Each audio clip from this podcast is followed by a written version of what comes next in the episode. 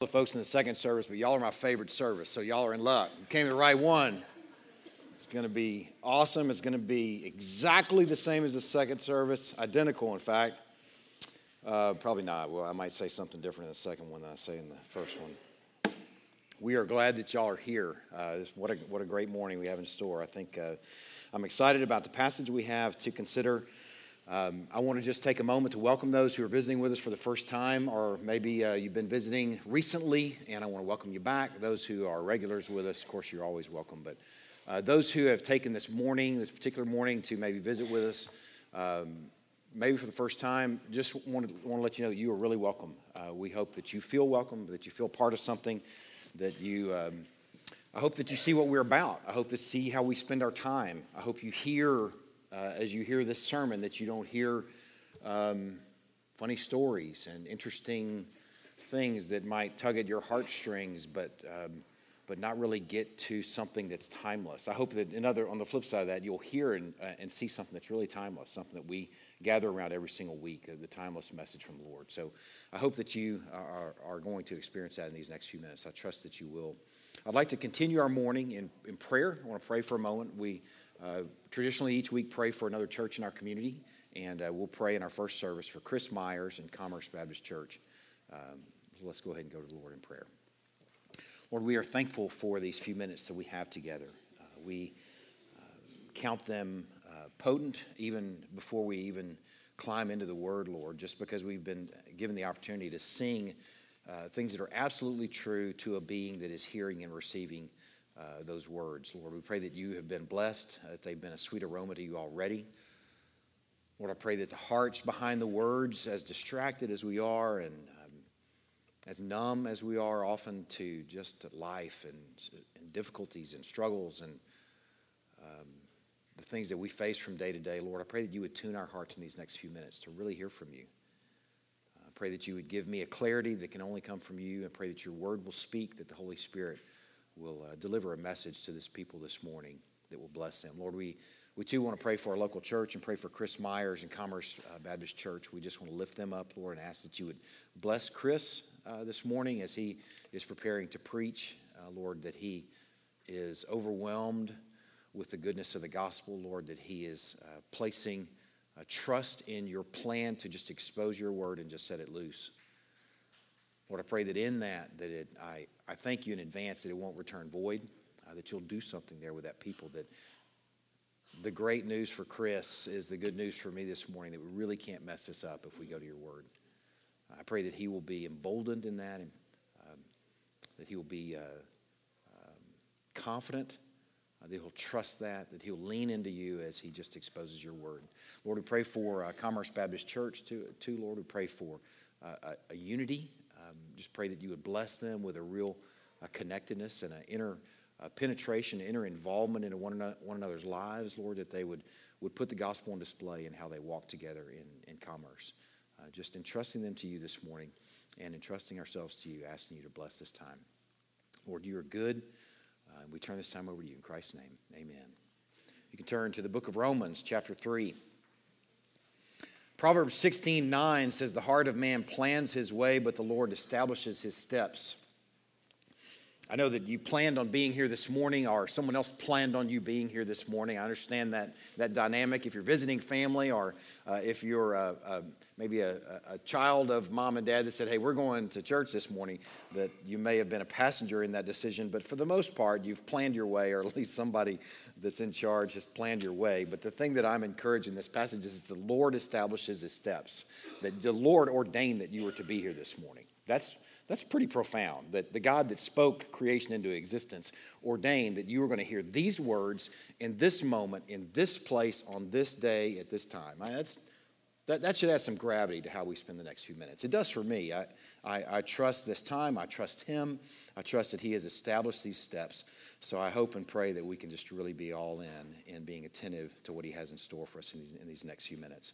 We're only going to be looking at a couple of verses. I have one little place in the sermon where I'm going to take you to a couple of other passages. But for the most part, home base for us is going to be Romans 3:23 and 24. Just a couple of little simple passages that are so profound that they're, that's really going to be uh, where we spend the morning. Um, what a couple things that we're going to aim to do in this time is we're going to try and figure out what these verses say about us and what they say about God. If they disclose and expose some things that would be helpful for us to see about ourselves and then for us to see about our God. The letter of uh, the, or the book of Romans was a letter that was written from Paul to the church in Rome. Uh, the church in Rome, uh, you know, it's 2,000 years ago. You can imagine there's lots of cultural differences, but I think people were pr- pretty much the same. People pretty much had the, the temptation to be distracted with lots of stuff, lots of activities. They didn't have uh, a lot of the distractions that we have, but there's nothing new under the sun. We can trust that they had plenty of things that would have been distracting. They also had the dynamic of um, um, that it was a very dangerous place to become a Christian. Okay, something that's different for us. It was Christianity and faith came at great cost in ancient Rome. Um, you would face persecution from the Roman Empire, uh, but you would also face, in some cases, uh, more terrible persecution from the Jews, uh, local Jews that lived in Rome, and there uh, was quite a contingent that lived in Rome. So these guys are facing persecution. They're facing a, probably, uh, we could imagine, a difficult place to be a Christian. You might think that Paul would write a letter to them, kind of helping them with that dynamic, helping them how to brave the storm and how to deal with uh, persecution and suffering and in this difficult context. And there is a letter that's in our New Testament that really fits the bill for something like that. It's the book of Hebrews. Okay, we don't know that Paul wrote the book of Hebrews, uh, but it was also written to a church, we believe, in Rome, probably a Hebrew church. So there is a book that's along those lines, but that's not the nature of this book. This letter that's written to the church in Rome, this book that we're studying today, Romans, was not really a help for how to deal with surviving suffering and difficult places. It's really a deeply theological book. I mean, just consider that for a moment. That 2,000 years ago, that the goods that Paul is delivering a church that's, that's probably dealing with the rigors of being a Christian in a very tough climate is theological truth deeply theological truth, the thing that we might look at and say, ah, it's really kind of irrelevant stuff, you know, stuff that really doesn't have to do with the warp and woof of life. You know, how do we really connect these deeply theological things to our lives? Well, this is the goods that Paul brings. So I'm trusting that if it's good enough for them 2,000 years ago, that it will travel as a timeless message that'll be good for us here in Greenville, Texas, 2,000 years later. An ancient message that was written to an ancient audience that travels because it's timeless and we can consider it equally relevant today. Romans 3:23 and 24. My plan for the morning is to read these t- two passages briefly and then we're sort of just unpack a little bit of the luggage. There's lots of luggage in here and I don't aim to unpack all of it.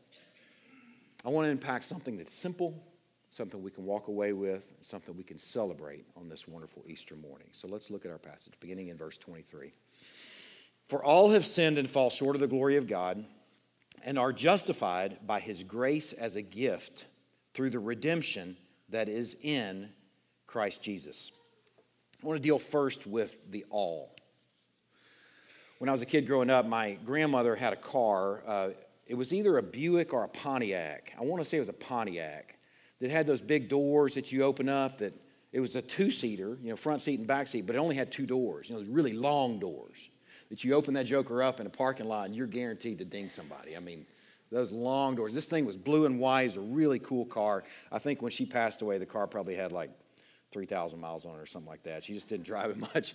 But when she did drive it and I was around, it was funny the thing that she said so often that I remember her saying as she's driving this thing around and we ran into a stoplight or a stop sign that had a lot of cars around. She would say out loud, Where's everybody going?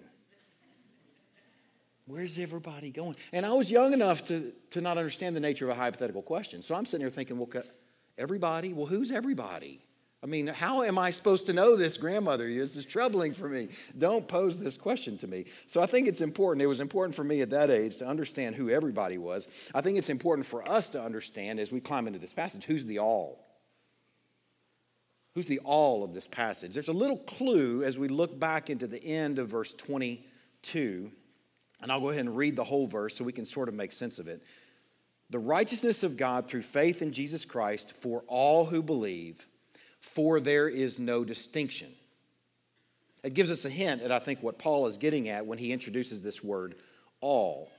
See, Paul deals in large part in the New Testament with a dynamic that we sort of lose unless we're really looking for it. He's dealing with a disconnect between two different peoples most of his letters aren't dealing with all individual people as they're dealing with peoples. And in this case, he's dealing with this, this issue between Jews and Gentiles. He's saying there's no distinction between Jews and Gentiles in regards to what I'm about to say. Okay, these alls include, this all includes Jews and Gentiles. It's a big part of our New Testament writings from Paul dealing with these issues between Jew and Gentile. A great example Romans 1, earlier in the book, Romans 1 says, I am not ashamed of the gospel, for it's the power of God for salvation to all who believe.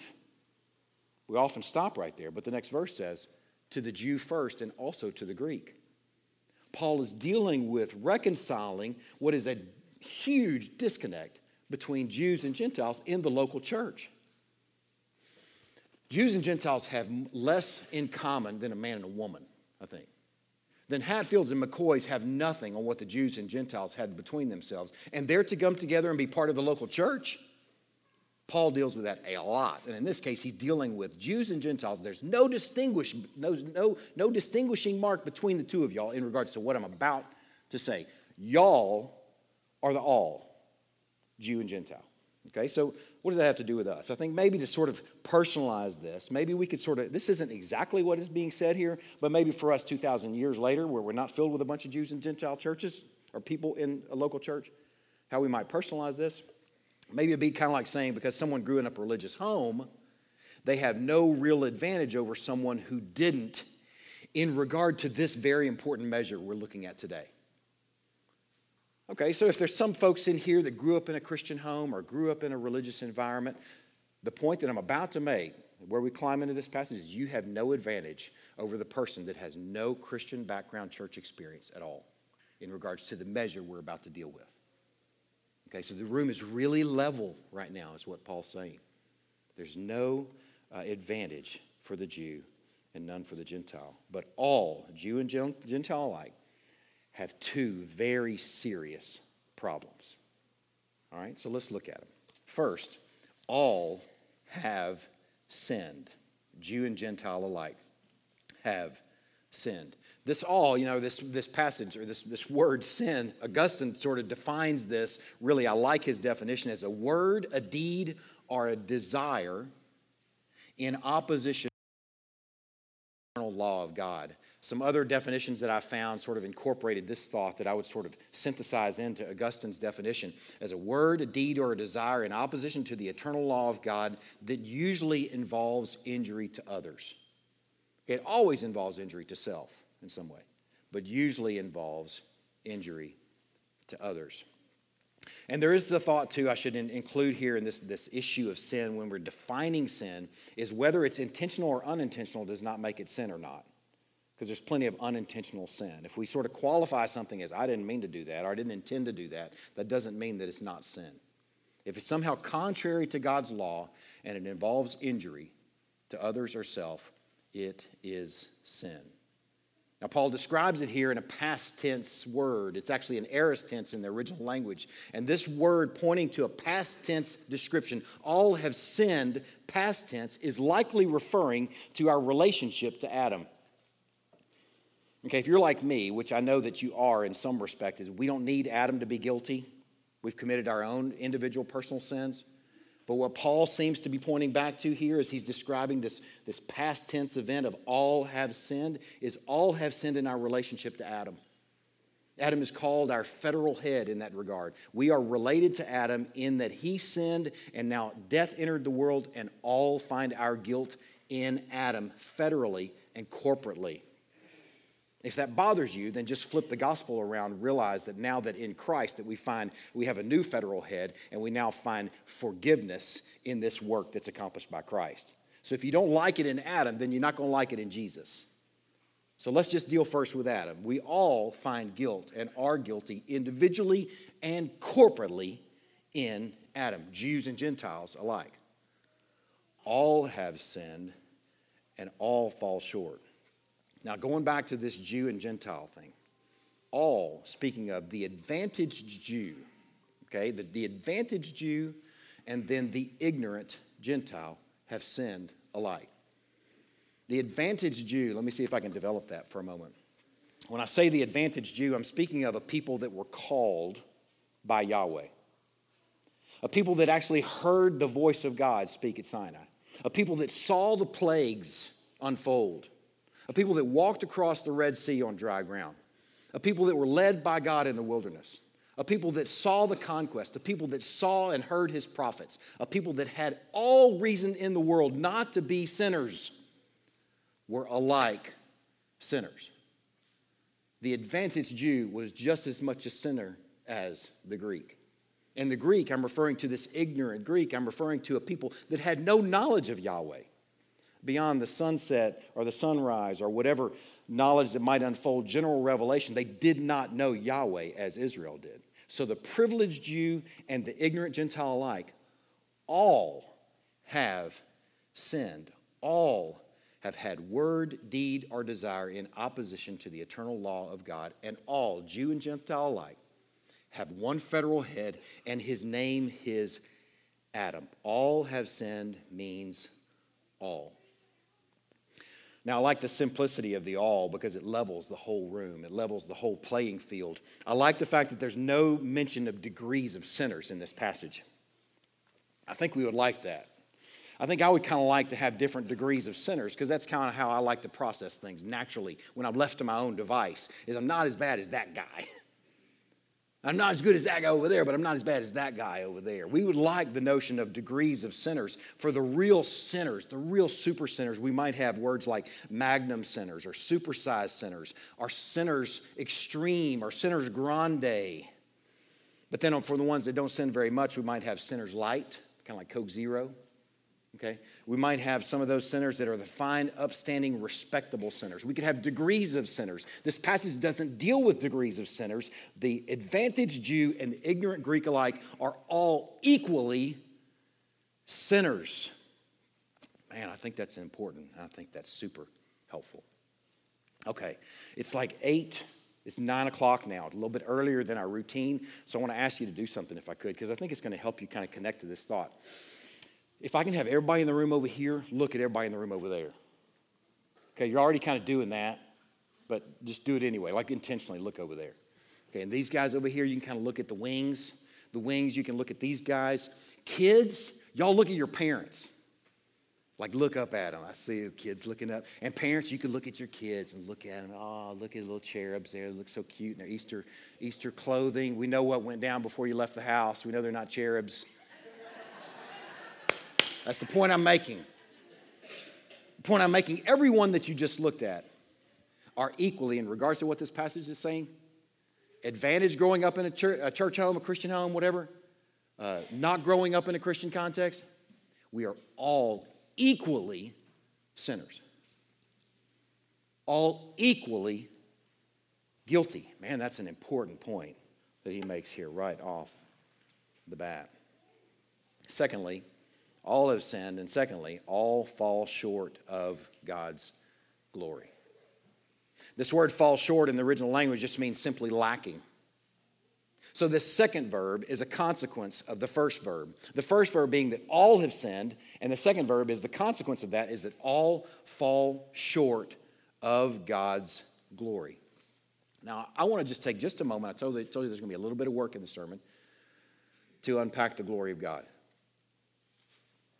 three passages for you to turn to. And you don't have to turn to all three, you don't have to turn to any, you can just listen to them. But if you would like to turn to them and like to see them, I think it'd be helpful to see them. The first one is Romans 8 18. The next would be Philippians 3.21. And the third, and I'll come back to these, is Second, Thessalonians 2.14. And I'll, I'll tell you those in, again in a moment, so don't fret if you didn't get those down. But let me just kind of help you first with what's God's glory. We're going to crack the code on what we fall short of. I think it's hugely important. We've established that all are sinners. Okay, but we need to figure out what we fall short of. Okay, the glory of God. Now, Psalm 19 is a favorite of mine. Okay, Psalm 19. The heavens declare the glory of God. Day to day pours forth speech. Night to night reveals knowledge. A beautiful psalm. I mean, a gorgeous, gorgeous psalm. And I, am sitting here thinking, is this, is if, if, our, if our creation is unfolding and exposing the glory of God, then it's a beautiful place for us to consider. I don't know if you've ever noticed, but there is a Da Vinci nearly every single evening on the west end of 1570 as you drive that direction at sunset. Have you ever seen it? Now, you may not drive that, that direction that time of day. You might live out in Caddo, but I bet you can look west and see some of the most gorgeous, most spectacular Da Vinci's that paint the sky where God's glory is on display, His splendor, His majesty are on display. That's the glory of God. And day to day pours forth speech as Da Vinci splatters the sky. I heard an audio that someone posted on Facebook recently. I think it was the Sadlers. Uh, Terry and, and Theresa moved out to the country, and they had an audio sitting on the back porch where they just, I don't know what they recorded it with, but you could hear the, the Beethoven, the Bach of the, the, the, the symphony of sound from all the creatures as they're out there in the woods. This beautiful night to night pouring forth speech of the glory of God, the splendor, the majesty, the magnificence of God. Just keep that in mind. That's the glory of God. Then there's us. This first passage I asked you to turn to is in Romans chapter 8, verse 18. We're trying to figure out what we fall short of.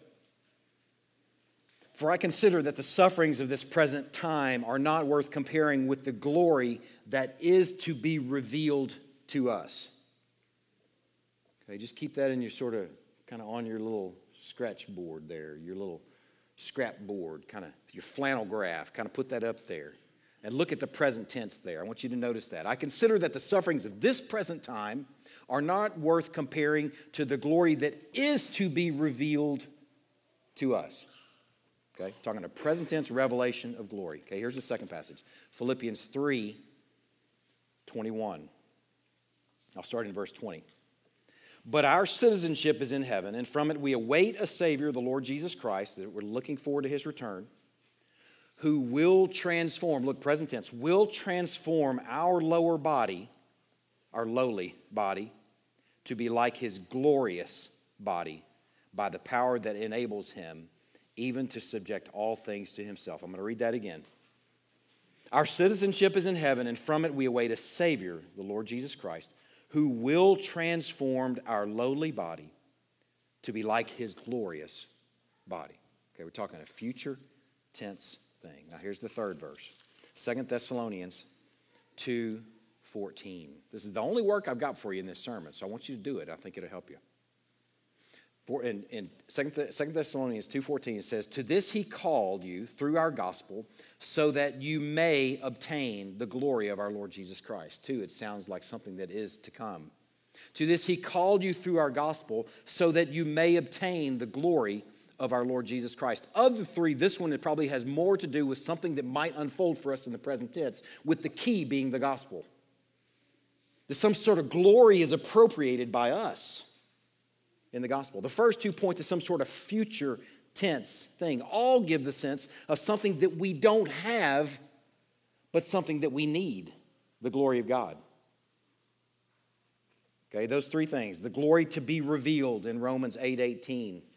In Philippians 3:21 that, they, that he will transform our lowly body to be glorious like his. And then that third one from Second Thessalonians 2:14 that we are called via the gospel to obtain what we don't have as in glory. See here's where I'm going with all this. The eternal state, okay, how we're going to spend eternity is pictured as a time when God's people would experience and take part fully in the glory of God. Okay, I still haven't exposed exactly what I'm getting at. I'm getting there. The eternal state is pictured as a time when God's people would experience and take part in the glory of God. See, here's the point all have sinned and all fall short of taking part in and reflecting the glory of God. We're not talking about a geographic distance between us and God. We're not even talking a chronological distance between us and God. We're talking about a condition where we do not reflect what a sunset reflects because sin has so contaminated us and so damaged humankind. That is the problem. That's what we fall short of. I thought maybe how to sort of uh, visualize it and sort of sort of illustrate it. You know, I mentioned the Da Vinci that paints the sky every evening. And I mentioned the Bach and Beethoven that you hear, the symphony of sound that you hear in, in an evening time on a porch. Let me just kind of help you kind of visualize this. Maybe like a Da Vinci, like Da Vinci is putting his hand to something, the genius Da Vinci was like a Renaissance man. This guy was gifted at so many things. He wasn't just a painter.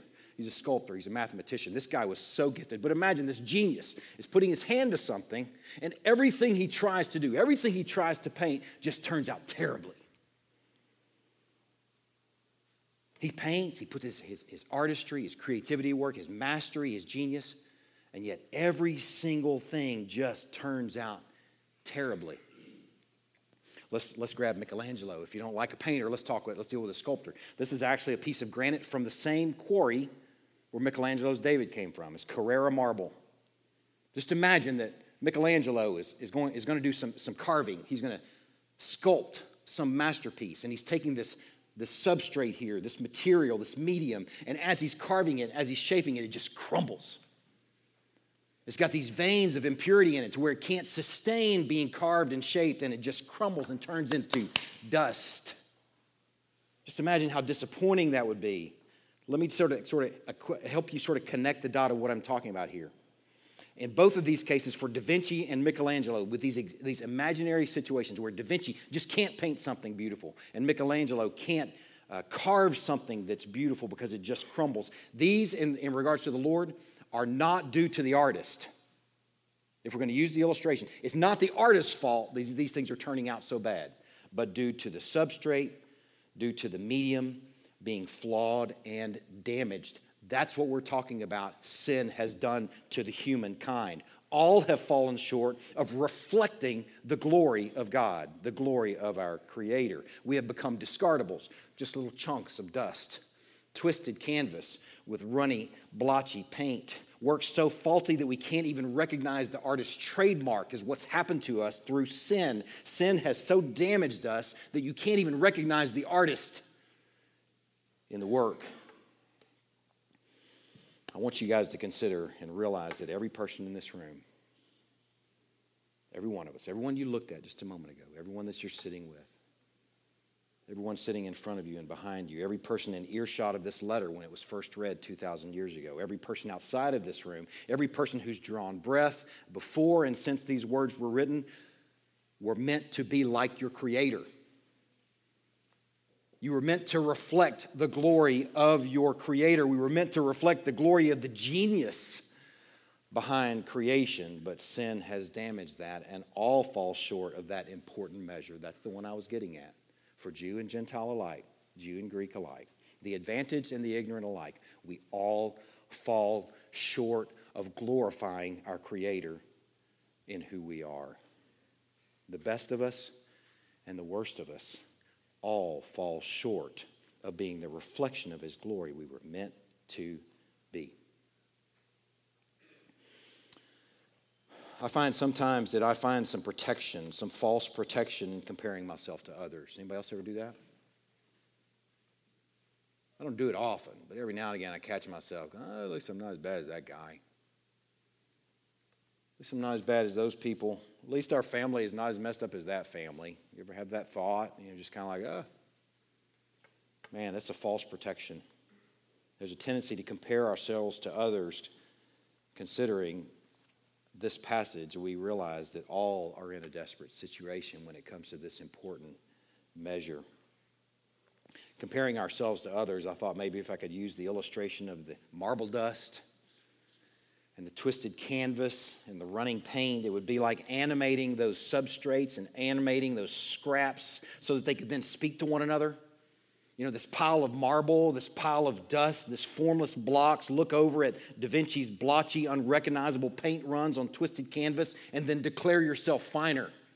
It's ridiculous. And none of us, all of us, fall short in this. None of us reflect the glory that we were meant to reflect. God's glory is the measure, His glory is the plumb line, and the best and the worst of us are left wanting. All have sinned and all fall short of God's glory. So it's Easter morning. We're supposed to have some good news, right? It's kind of been bad news so far, if you really be honest. It's bad news for every single person in this room. Every single person that is considering these things is realizing, man, we have a desperate situation. We all fall short of the glory that we were meant to reflect. But the rest of this passage has some wonderful good news. In verse 24, and are justified by his grace as a gift through the redemption that is in Christ Jesus. I'm going to bring the all over. All fall short. All have sinned and all fall short. And I'm going to bring the all over to consider all are justified by his gifted grace. This is good news for all, for the privileged Jew and the ignorant Greek alike. It's good news for the broken and the crumbling and the blotchy and the unrecognizable discards. All have a way out of this mess. All have a way out of this mess, though not all find it. The way out of this mess is in the person that I'm about to introduce to you, the person that we're going to consider at the end of the morning. But there's two great important words here. The first of this word, first of these two words is justified. All, and all are justified by his grace as a gift. This word justified, let me tell you first of all what it doesn't mean. It doesn't mean that we are made righteous in an ethical sense which should be really good news for any other continued sinners in here. Anybody else followed Christ and go, okay, now I'm not going to sin anymore, and then come to find out, oh, well, yes, I am. Turns out this thing is broken, it doesn't work. Thankfully, that's not what it means that we're made righteous in an ethical sense. It also doesn't mean that we are treated as righteous, like some sort of legal fiction, like where you're still going to be guilty, but we're just going to make like and play like you're not guilty. Thankfully, that's not what it means either. What this word justified means is that it means that we are declared righteous. This is a legal reality of the utmost importance. It means to be acquitted, it means to be absolved, it means to be cleared by God from all charges that could be brought against you because of your sins. And here's the crazy scandal of it past, present, and future sins. That is good news. Okay, I like that word past, present, and future sins absolved, cleared, acquitted. Jewish theology believed that your judicial verdict was decided at the last judgment. Here's the scandal of this passage. The great news here is that this verdict, this verdict of being absolved, of being cleared, for past, present, and future sins happens at the very moment that you trust Christ as your Savior and Lord. Right then and there. Cleared. Man, that's good news. And I'm just going to say, since it deals with past, present, and future sins, that's durable good news, right? I like something that's durable. I like stuff that lasts. That's a declaration that stands, that goes the test of time, that goes the distance. That is durable good news. Good theological news, right? I mean, here they are in Rome 2,000 years ago dealing with what, how hard it must have been to be a Christian in Rome with all the things they must have faced. And here, 2,000 years later, we together can join them saying, yes, that's durable, good news. Man, all sinned and all fall short, but those all are justified, declared righteous by nothing more than the acceptance of a free gift. A free gift in the person and work of Jesus Christ. He calls it a grace gift. That insertion of that word grace is important because it means it's unearnable. That's good news for me because I don't have the currency. It's unearnable. You can't earn this grace gift a good father, not a father whose favor must be earned, but a good, loving, merciful father says, I'm going to give you a free gift. Man, that is really, really good news. Justification came at no cost to us, it was free, but it came at great cost to him. This last phrase in this passage is important. It's where we're going to land the plane this morning all are justified by his grace as a gift for those who follow in and follow through with this last part through the redemption that is in Christ Jesus. Redemption, I mentioned two things that really come out of this passage, this, this verse 24, that are wonderful. We've got two problems that come out of the first passage that all have sinned and all fall short. Two wonderful things come out of the second passage in verse 24 that we are justified and that we find redemption. This word redemption is the language that was used for the purchase of freedom for a, a slave, manumission. And that's a wonderful, wonderful image because that beautifully illustrates the problem that we have with sin. We are prisoners, we are enslaved to this condition, we are enslaved to our relationship to our federal head named Adam. we need somebody to buy our freedom, and buy it he did with his own life. And he took these scraps, he took these remnants, he took this dust, he took this twisted canvas, he took this this blotchy paint, and he repurposed all of it for his own glory in the person and work of Jesus Christ.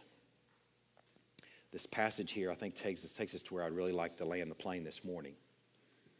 The, the centerpiece of this passage are these three, three words in Christ Jesus. Christ Jesus didn't give us some sort of currency. I'm going to go do this thing and I'm going to give you some some salvation currency. And if you put it in your pocket, if you agree to this list of truths, then you're good and you're in. He gives us of Himself.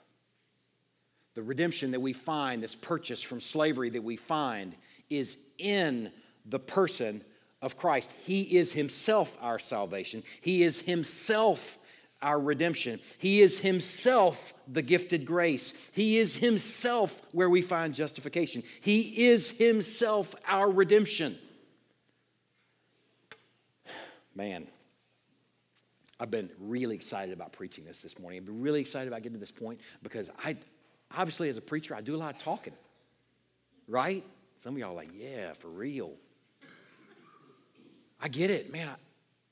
I, I, I was there for many years before I ever stood here. I get it. And you hear you use words. And you hear these ideas and you hear these things, these thoughts and these truths. And you hear emphatic, you know, volume. Oh, this guy must be really serious about it. He's really emphatic here. I better pay attention. I better wake up. I know you have this barrage of information. I'm not presenting information to you today, though. I'm presenting a person. I'm holding forth to you a person today. That's who we're enjoying today, not a collection of truths that if we agree to, then we're in. We're embracing and receiving a person. A person who was born in the fullness of time, Galatians says. Just at the right time. It's the stupidest illustration in the world, but just when the avocados were ready. Anybody else buy avocados? It make me so mad if you're not paying attention and watching them every minute, then they go bad. How did it happen? Yesterday they were hard as a rock, and now they're just soft and they can't eat them. But if you catch them right on time in the fullness of time, eh, fiesta, everybody get together, let's make some guacamole. It's the stupidest illustration in the world, but the fullness of time, every time I think about it, a big bowl of avocados that are ready to eat. He came at just the right time. In the fullness of time, this person came. This person also gave up the bliss of heaven and stepped into our mess, clothed with our problems. This person submitted to faulty parents and was raised by people that were frail and feeble. This person that I'm presenting to you today was raised in Nazareth, the Hawk Cove of Galilee. I mean, we talked about Hawk Cove? Yeah. Did anything good come from Nazareth? Well, yes. Yes, indeed, this person did. This person went north to preach to undesirables in Galilee. Remember that? The geographical sermon? He left the flagpole in Jerusalem and went north to the people, the forgotten bunch. I like that kind of person. Is who we're enjoying today. This person then went up there and called the unimpressive and the unqualified. Tax collectors and sinners, come here follow me. Mm, I like that person. Anybody else? Anybody else need that person, want that person? That's the person I'm holding forth today. A person who rode a donkey's colt on Sunday and then washed his disciples' dirty feet on Thursday and then submitted to wood and nails and a cross on Friday. That person. That person is who we're enjoying today. That person is who I'm holding forth to you today. This person died the death that we deserved. This person died the death bearing the sins of those who place their faith and trust in him. And this person You know, I'm thinking about this. Anybody can die, really. Now, the way he died, not anybody could do that. But anybody can die, and we all will. But what he did next is something that only this person could do. He left a tomb vacant on Sunday morning. Amen? right? He left a tomb especially vacant. There's nobody in there. I'll never forget going to the Holy Land with Brad Cardwell and Brad sticking his head in the empty tomb and going, He ain't in here. Sound like Brad Cardwell. He ain't in here. Man, he sure ain't. He sure ain't. Man, this person overcame death and left his grave empty. This person I'm presenting you today then ascended 40 days later to the Father's right hand and is seated and is reigning and is ruling and is a living being that we're enjoying this morning. Not an idea, but a living being that's actually with us through the person and work of the Holy Spirit. You want gravity to how you're going to spend your Sunday morning? How about that? We're spending it with the living Lord and Savior. We're enjoying what He accomplished this morning. We're enjoying His personhood. Man, that will travel. This person that I'm presenting you today ascended to the Father's right hand, is seating and reigning and ruling. But here's the crazy scandal above it all that He's actually knowable. He's knowable. Man, we've enjoyed him together this morning as a people. Here's the wonderful t- news for you today this person is knowable. You can know him by placing your faith and trust in him right now. Man, if you've been a Christian your whole life, uh, this passage was not written to folks that don't know the Lord, it was written to a church. We could be stirred up by way of reminder all that we have in Christ. But those who might be seeking, maybe 2,000 years ago, someone was encouraged to visit the local church in Rome and they were dragged there and they're like enduring an invitation. Maybe they heard that 2,000 years ago and they said, I believe that. I want to know that person. Man, if it's good enough for 2,000 years ago, it's good enough for us. You can know him, you can trust him, you can be united to him by faith. I invite you to do that. Our Lord said, Come to me, all who are weary and heavy laden, and I will give you rest. Come to me cracked and broken, twisted and blotchy, and I will repurpose you and give you rest. Let's pray. Yes, Lord, this is good news. Lord, I'm thankful that with the bad news that you've given us this insight and window into what you've accomplished for us in Christ. Lord, I pray in these few minutes that we've enjoyed the person of Christ, not just what he accomplished and not just his benefits. Of course, those things, but really the person, the living being, that we've enjoyed him. Lord, we together place our faith and our trust in him. And we love him. In Christ's name we pray. Amen. I want to share a little uh, brief story with you for the supper. It's an account of some folks that spent some time with the risen Lord. And it has to do with our supper. I think it connects to our supper. It's one of my favorite passages of Scripture uh, that sort of gravitate around the Easter season and the, the resurrection. And it's about the two, two folks that walked with Jesus on the road to Emmaus. And it's not super long passage, but I, if, I, if I could, I know we kind of get ready, get situated, ready for the supper. But can you just kind of surrender to this passage for me for a moment? Just listen. Let's just imagine what these guys must have felt. That very day, two of them were going to a village named Emmaus, about seven miles from Jerusalem, and they were talking with each other about all these things that had happened. While they were talking and discussing together, Jesus himself drew near and went with them. I mean, just imagine it. The risen Lord, you just strolling, you on a little walk. Yeah, let's go to Emmaus, man. And then somebody joins you. But their eyes were kept from recognizing him. And they said, and he said to them, What is this conversation that you are holding with each other as you walk? What you guys talking about? And they stood still, looking sad. Then one of them, named Cleopas, answered, Are you the only visitor to Jerusalem who, who does not know the things that have happened there in these few days? And he said to him, What things? He's playing dumb. He knows what's happened. He's the subject of what happened. And they said to him, Concerning Jesus of Nazareth, a man who was a prophet, mighty indeed in word before God and all the people, and how our chief priests and rulers delivered him up to be condemned to death and crucified him. But we had hoped that he was the one to redeem Israel. Yes. And besides all this, it is now the third day since these things have happened. Moreover, some women in our company amazed us. They were at the tomb early in the morning, and when they did not find his body, they came back saying that they had even seen a vision of angels who said that he was alive. Some of those who were with us went to the tomb and found it just as the woman had said, but him they did not see. And he said to them, O foolish ones, and slow of heart to believe all that the prophets have spoken. Was it not necessary that the Christ should suffer these things and enter into his glory? Christ just starts teaching. teaches these fellows on the road to Emmaus. And beginning with Moses and all the prophets, he interpreted to them in all the scriptures the things concerning himself. It must have been the best Bible study in the history of the world. Cover to cover, the full counsel on the road to Emmaus. He says, Here I am. Here I am in the Exodus. Here I am in the plagues. Here I am in the conquest. Here I am in the wilderness. Here I am, and here I was. So they drew near to the village in which they were going. He acted as if he were going farther, but farther, but they urged him strongly, saying, Stay with us, for it's toward evening, and the day is now far spent. So he went in to stay with them. And when he was at table with them, he took the bread and he blessed it and broke it and gave it to them. Mm.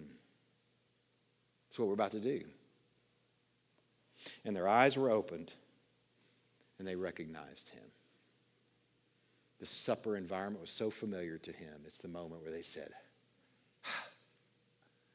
This is the Lord.